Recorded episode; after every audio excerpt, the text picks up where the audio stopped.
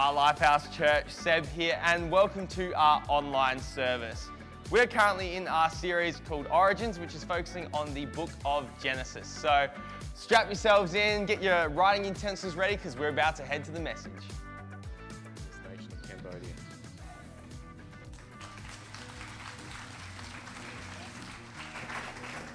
Awesome.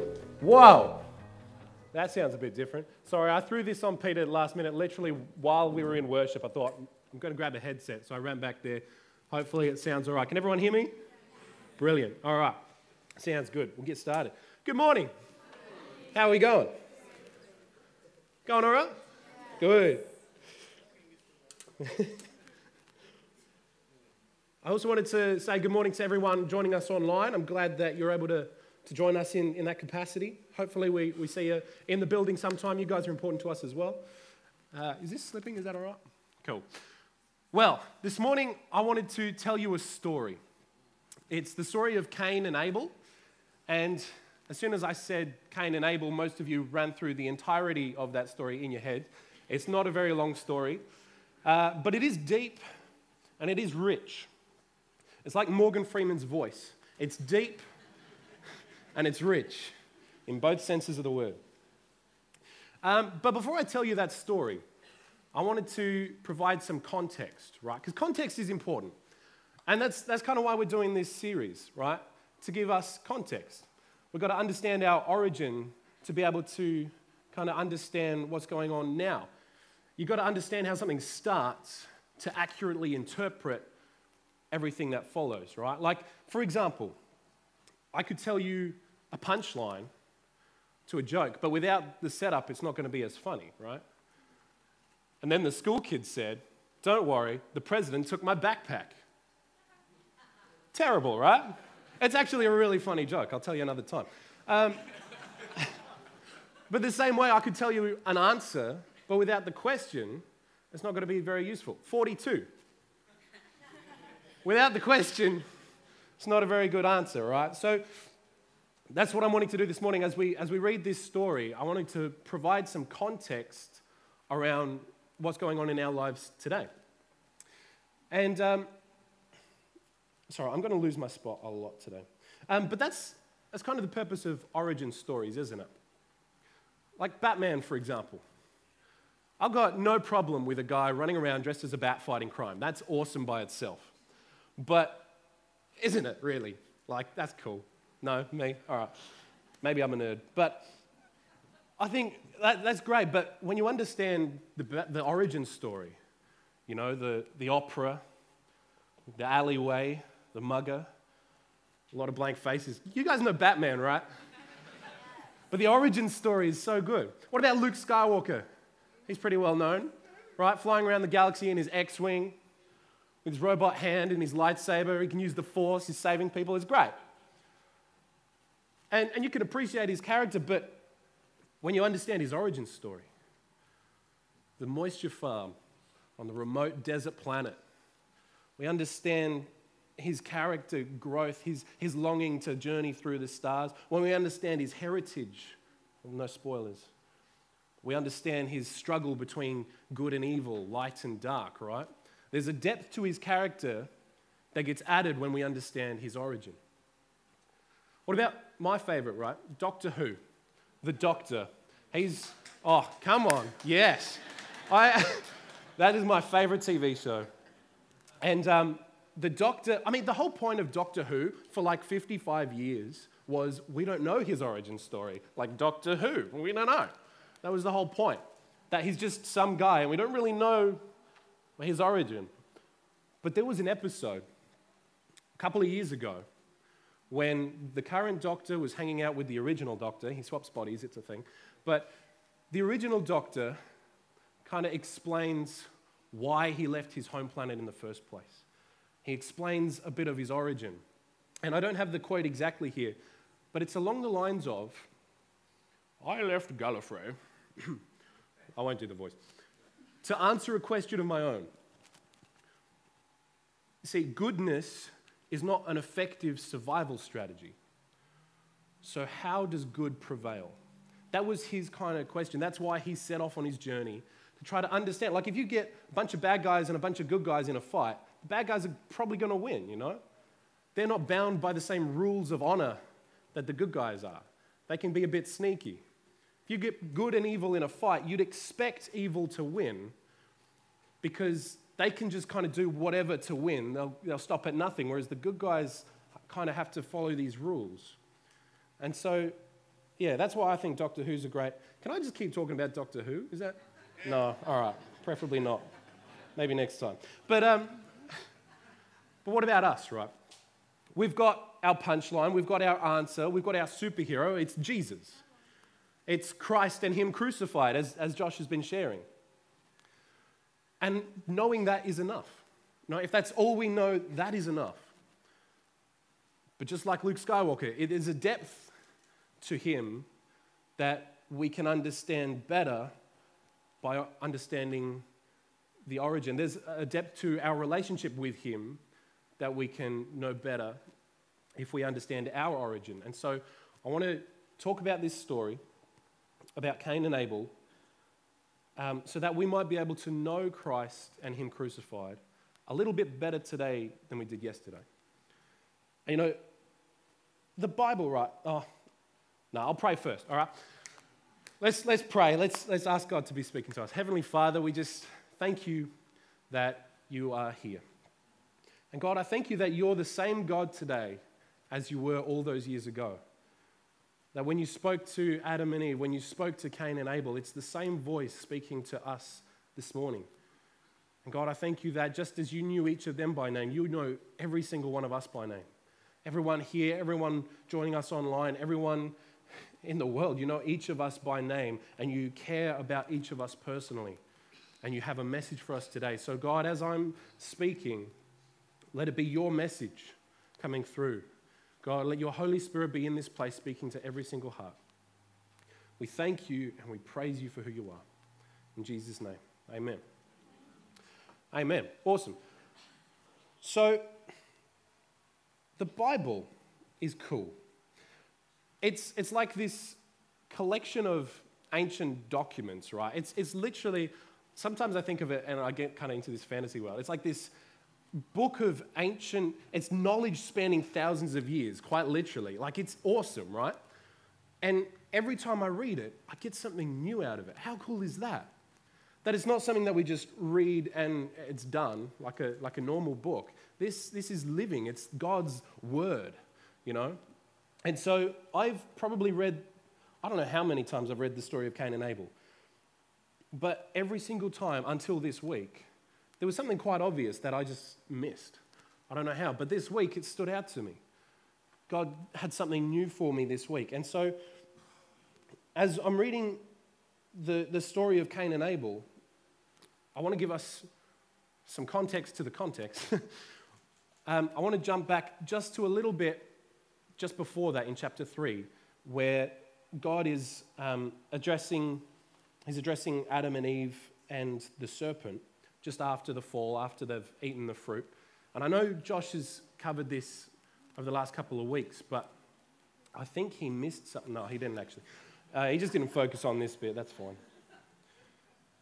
All right, so from Genesis 3 14 to 19, the context for the story of Cain and Abel.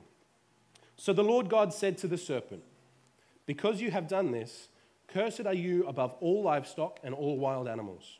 You will crawl on your belly and you will eat dust all the days of your life. And I will put enmity, that's, that's kind of like animosity, between you and the woman, and between your, your offspring and hers. He will crush your head, and you will strike his heel. To the woman, he said, I will make your pains in childbearing very severe. With painful labor, you will give birth to children.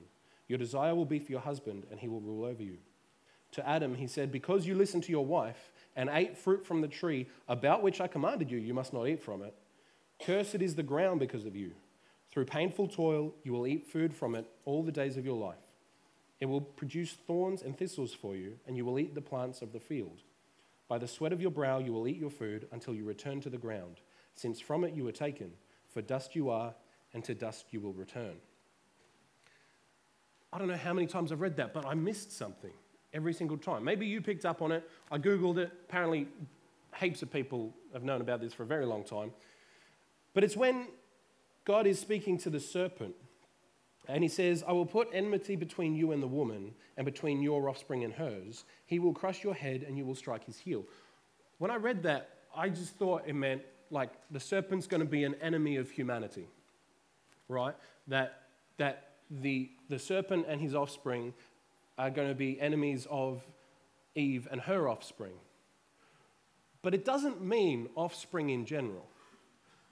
It's talking about one particular guy. It says, He will crush your head and you will strike his heel. It's one guy in particular, right? Jesus. And this, theologians call the proto evangelium, which basically means the first gospel, the first good news. This is the first prophecy about Jesus. How cool is that? I mean, there's other hints in there, but this is the first promise of a savior. All right, and it's something that Adam and Eve would have picked up on.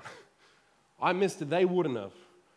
This is their hope at getting back in the garden. This is their, their, you know, this is their hope at restoring that relationship with their father, being forgiven. There's a promise of a savior.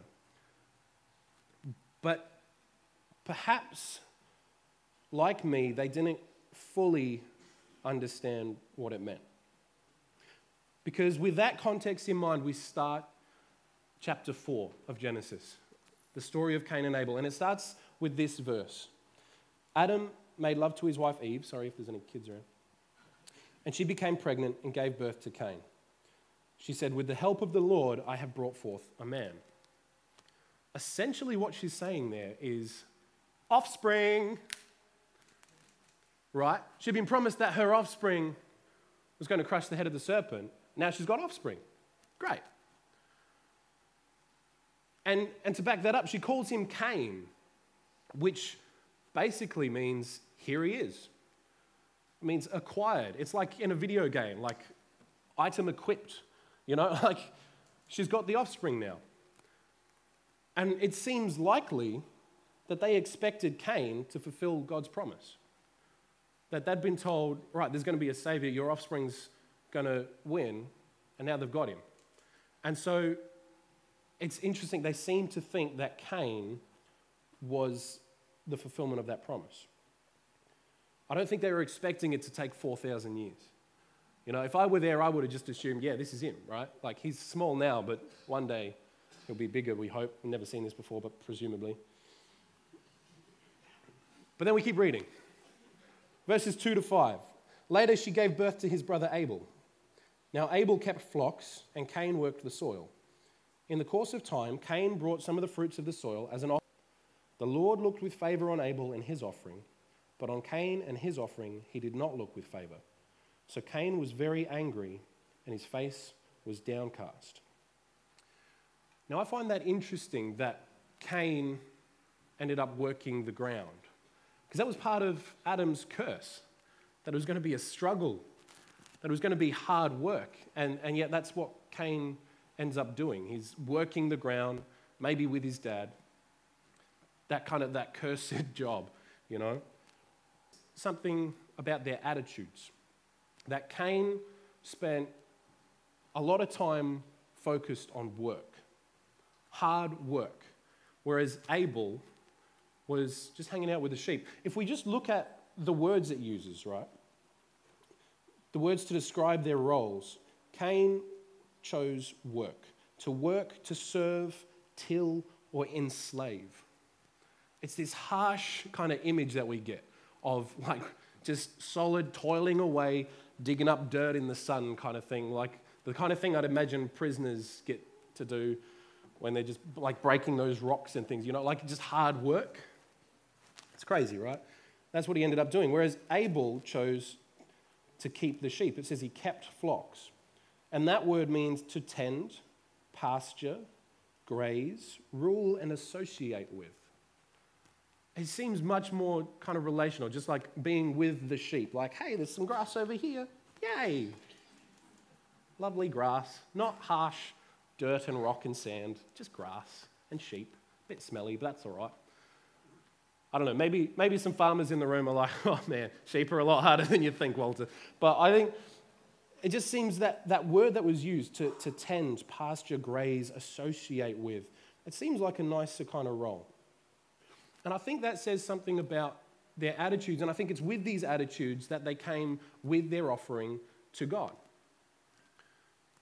That Abel came along with, with that kind of mindset of just kind of being with the sheep, being in the pasture, and he brings some lamb fat and he gives it to God and it's accepted.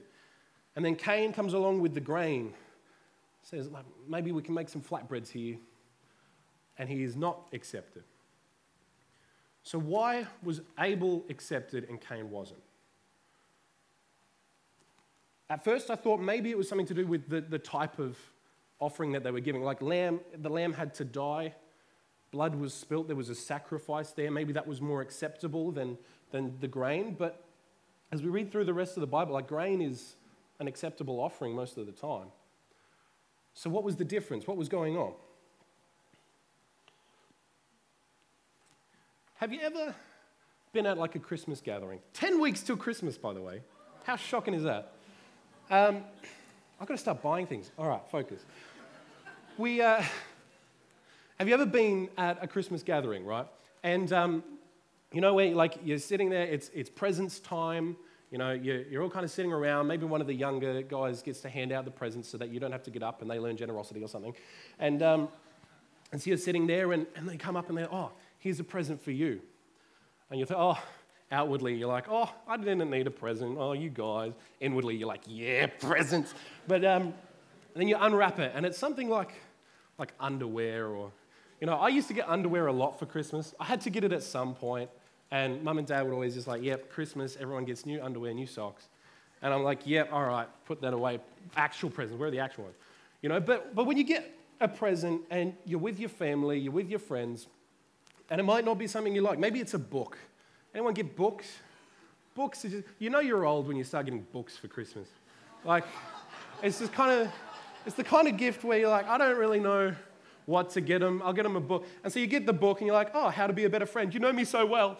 And, um, you know, so you've got, you've got this present, and maybe it's not something you really like. You look at it and you think, I'm never using that. That's, that's getting regifted next year. And then, but outwardly, you've got to, you've got to show your appreciation, you know? You've got to spend a, an appropriate amount of time going, oh, oh, wow. Yeah, this is, oh, oh, reviewed by, oh, wow. Yeah, this is great. Oh, yeah, the cotton, oh, brilliant. All right, I'm to I'm gonna put that down, but I'm still, I'm still admiring it. You know, that's, that's great all right, where's the Lego? You know, like, you, you gotta, you gotta show your appreciation. God didn't do that, is the point I'm making. God, God, Abel gave him some lamb fat, and he's like, yes, I love it. We can do so much with this. Cain, no. Abel, you know, he was quite harsh, really. He, would, he just accepted Abel's gift, and he didn't accept Cain's. And Cain got angry and his face was downcast. I don't even know what downcast means. I'm assuming like kind of think like down, I don't know. But his wasn't accepted. God was quite honest about where he stood. He, he wasn't pretending that, oh, yeah, no, that's fine. That's all right. I'll, I'll, I can use the grain. No, he, he was quite clear, like, no, that is not acceptable. But why wasn't it? What was wrong with his gift? Well, we find out in Hebrews 11, chapter, sorry, verse 4, it says that by faith, Abel brought God a better offering than Cain did. By faith, he was commended as righteous when God spoke well of his offerings. And by faith, Abel still speaks even though he is dead. Abel's offering was accepted because it was given by faith. And so from that, we can assume that Cain's was not given by faith. But this was this was like right at the start of creation. What, what did they have faith in? I mean, they both believed in God, obviously, besides that promise of a Savior. That Abel gave, believing in God, having faith that they would be saved, and Cain didn't. And maybe it's because he thought that it was meant to be him. Maybe that's why he was so focused on work, trying to be good enough, knowing that he never was. Like he knew better than anyone on the face of the planet, besides maybe God, that he couldn't be a savior. And we don't normally read this story and feel bad for Cain, but I do. You know, can you imagine being in that kind of situation, thinking that there was so much pressure on you, thinking that the expectations were so high, thinking that you had to be all that, you had to be good enough, you had to do enough, you somehow had to be the savior of your family? Maybe you don't have to imagine very hard, though, because I think we often find ourselves thinking that way anyway. Thinking that, oh, I've got to be good, I've got to do the right thing. I can't mess up, I can't let this fall apart, I can't let those people down. I've got to be enough. I've got to be better than I know I'm able to be. You put all this pressure on yourself. We set these expectations knowing that we can never reach them. I think we all do that. And Cain lost his faith because he put it in the wrong thing. He was never meant to put his faith in himself. He was never meant to be the Savior. And neither are you. And you know, faith is too important to put in the wrong thing. Not only is it foolish, but it's actually dangerous. That when we put our faith in the wrong thing, we usually end up doing more harm than good. And with that in mind, I'd like to invite someone up to give me a hand. Quite literally a hand, that'll be funny in a few moments. Um, is it, can I have a volunteer? Everyone's like, I remember when you did, you know, you were going to put mud in Michaela's eye. I'm not falling for this. This one's much better, I hope. No volunteers? That's fair enough. Hey, Danielle, where are you? you wanna, yeah, Danielle, come on. All right. So I'm just wanting to illustrate the, um, this idea that we can put faith in the wrong thing, but it does us more harm than good. But I didn't want to do harm to myself. So thank you, Danielle, for joining me. Um, you know what? If you want to turn away for a second, maybe just, yeah, don't look. I'm just going to put some spikes under two of these. All right. Don't, don't look yet. That's good. That's great. All right. Now, you can turn around now. The light's not giving it away. I just turned that off. Why did I do that? I need my notes. All right, so here we have three paper bags, right? And these symbolize things that we can put our faith in. I think, I mean, there's heaps of things you can put your faith in, right? Money, security, relationships, your job, all this stuff. But I think it generally boils down to we can put faith in God, we can put faith in ourselves, or we can put faith in others. And you know, there's only one option here that doesn't end up doing more harm than good. That if you put your faith, if you try to lean on any of these, there's only one that's actually going to allow you to put your faith in, your full faith in it, without it actually damaging you in the long run. So, Danielle, you're probably like 99% sure you know which one is safe. But there's that little voice in the back of your head going, this is Walter. He's the guy that dropped the brick on my toe when we were kids. So there's probably that little voice of doubt. And even you guys saw me putting the spikes under there. They're just pens, but still, it's going to hurt. You saw me putting them there. And, and there's probably still in some of you, there's that little voice going, I've seen magic tricks. I've seen them put the thing under the one thing and it's not there later. They've moved it. So maybe there's even that tiny voice in, in some of your heads as well. But that's all right. Because if we didn't have doubt, we wouldn't need faith. Faith, as we're told in, in Hebrews 11.1, 1, faith is the assurance of things hoped for and the confidence of things unseen. Faith is not being 100% sure, but still going 100% in. And so, Danielle, I want you to go 100%. I want you to pick one of these to put your full faith in and slam your hand down on which one are you going to pick, just, just so I know. Which one's that? God? Going to put your faith in God? Really? All right. Yeah, just slam your hand down on top of it. Great. Well, good job. Awesome. I'm glad that worked out. Awesome. Thanks, Danielle. See you later. Brilliant. I'm, I'm really glad that worked. Even I had that tiny voice of, did I put them on the right one? I'm just going to drop those down there for now. Get those out the way. Thanks, Danielle. That illustrated the point brilliantly. So, faith is too important to put in the wrong thing. It ends up doing us more harm than good if we don't put it in something that's actually going to see us through. And so, oops, I'm further down. There we go. It's important to put your faith in the right thing because look at what Cain went to when he started putting his faith in himself, when he started focusing too much on his works, when he started realizing that he wasn't enough. Look at what it drove him to. This is from Genesis 4 6 to 12. Then the Lord said to Cain, Why are you angry? Why is your face downcast? If you do what is right, will you not be accepted? But if you do not do what is right, sin is crouching at your door. It desires to have you, but you must rule over it. Now Cain said to his brother Abel, Let's go out to the field. While they were in the field, Cain attacked his brother Abel and killed him. Now, I don't know exactly how he got that misinterpreted. God's like, All right, be good. And he's like, Yep, gotcha, I'm going to kill my brother. Somehow that was his train of thought, but that's what he did. Then the Lord said to Cain, Where is your brother Abel? I don't know, he replied. Am I my brother's keeper? And again, it's like, that's, I'm not the keeper. Abel was the keeper. That's not my job. The Lord said, What have you done? Listen, your brother's blood cries out to me from the ground. By faith, Abel still speaks, even though he is dead.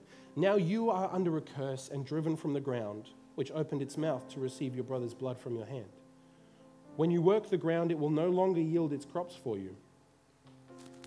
You will be a restless wanderer on the earth.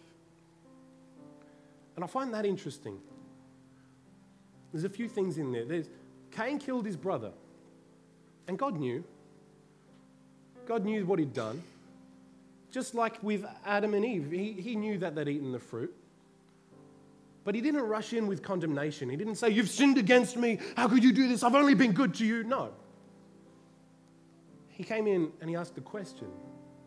With Adam and Eve, he said, Where are you? Why are you hiding? With Cain, he says, Where is your brother? He doesn't rush in with condemnation, he rushes in with an opportunity to confess, to tell the truth, to be honest. And I think that is so important for us to remember because so often we get focused on what we've done wrong. We get focused on our sin. We get focused on, I've eaten the fruit. I've, I've killed my brother. I've done the wrong thing. I've said the wrong thing. I've thought the wrong thing. We've done wrong.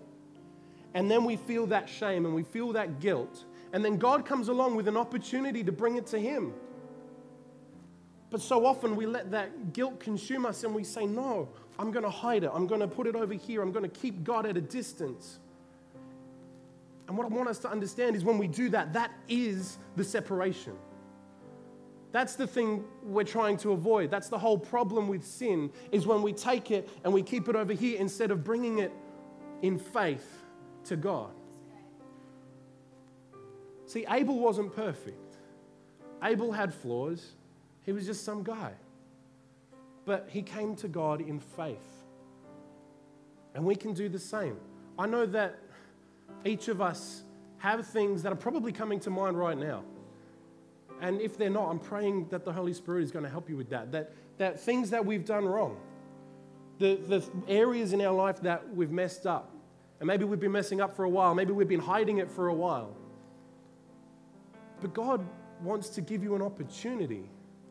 And you can take that opportunity this morning to come to Him in faith, to give that over and say, I don't want the guilt, I don't want the shame, I don't want to hold on to my sin.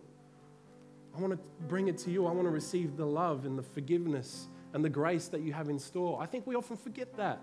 It's crazy. We know God is good, but are we willing to put our faith in it? Are we willing to say, you know, I trust Him not to condemn me, not to be harsh with me, but to love me as a father? That I can actually bring my sin to Him in faith that He is going to be gracious and forgiving and loving to me. I want to ask each of us to do that this morning. to take those things that are coming to mind as the Holy Spirit just reveals those to us. Those areas in our life where we've been letting things down and letting things go and and remembering that it's not about what we do because nothing we do is good enough. But it's just about bringing it to God. God doesn't need you to be perfect. He just wants you to be close. That's what it's all about. We don't need to be scared to bring our sin to God. That's the whole point, is to bring our sin to Him and to lay it at His feet. And, and so I want to pray over that in just a moment. But there is a little, little bit more that I want to talk about. If we've still got time. Yeah, great. The last little bit, Genesis 13 to 16. Cain said to the Lord, My punishment is more than I can bear. Today you are driving me from the land, and I will be hidden from your presence. I will be a restless wanderer on the earth, and whoever finds me will kill me. But the Lord said to him, Not so. Anyone who kills Cain will suffer vengeance seven times over. Then the Lord put a mark on Cain so that no one who found him would kill him. So Cain went out from the Lord's presence and lived in the land of Nod, east of Eden. Now, in Hebrew, what's left out is just as important as what's put in. And there's something pretty key there that Cain leaves out. See, when God's explaining Cain's curse, there's three parts be driven from the land the ground will no longer yield its crops for you, and you will be a restless wanderer on the earth. And then Cain reiterates it back to him. He says, My punishment is more than I can bear. You're driving me from the land, which means I'll be hidden from your presence, and I will be a restless wanderer on the earth, and whoever finds me will kill me. And God corrects that and he protects him. But he leaves out the part about his work.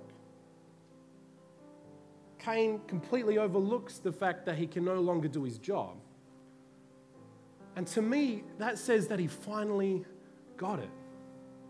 He finally realized that it wasn't about his work. When he's suddenly faced with this possible future without God in it, he realizes that that's the only thing that ever mattered in the first place. He's like a lamb being sent out to the wild animals away from the flock. He says, I'm going to die if you send me out there. So God puts a mark on him to keep him safe. But I think what he realized in that moment is that God had been his keeper the whole time. And God is your keeper today. He always has been, right from the origin, right from the start. And so our context today is that we have a loving Father. We have a keeper. We have someone who wants to keep us safe and keep us in the flock and look after us and protect us. He's our keeper. That word, again, meaning to graze, to pasture, to associate with. He just wants to be with you. And we can come to Him today in faith. We can bring all our flaws, all our failures, we can bring it to Him in faith. And so, if you want to stand with me, I just want to pray over that. That this morning we would not be held back by our fear, not be held back by that knowledge that we're not good enough, because God doesn't mind. He doesn't need you to be perfect, He just wants you to be close. And so, as we close our eyes and, and maybe just hold out our hands like we're giving this to Him, like we're bringing Him this offering in faith, I just want to pray that God, please just accept this offering. We know that it is sin, we know that it is failure, we know that it's the areas of our lives that we would prefer you didn't see. But God, that's the part that you want to take from us. So, God, we just offer it willingly in faith to you this morning. And maybe you're standing here thinking that you're not ready. You're not ready to trust Him with that. Maybe you're, you're not 100% sure. But doubt is okay if we didn't have doubt, we wouldn't need faith. You don't have to be 100% sure to be 100% in.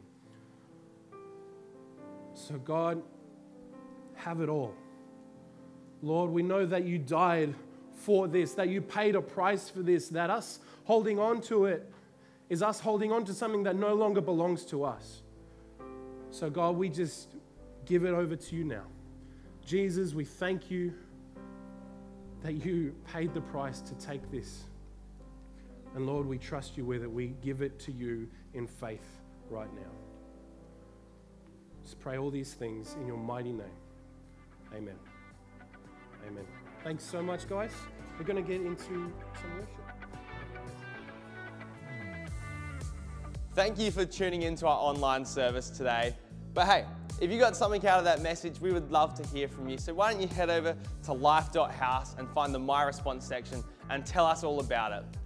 And as well as that, we know it was good tuning in online, but what's even better is being here in the house. So we run our services every Sunday at 10 a.m. So we would love to see you here, to hear how your week's been, and to fellowship with you. But I hope you have a blessed week, uh, and I'll see you around.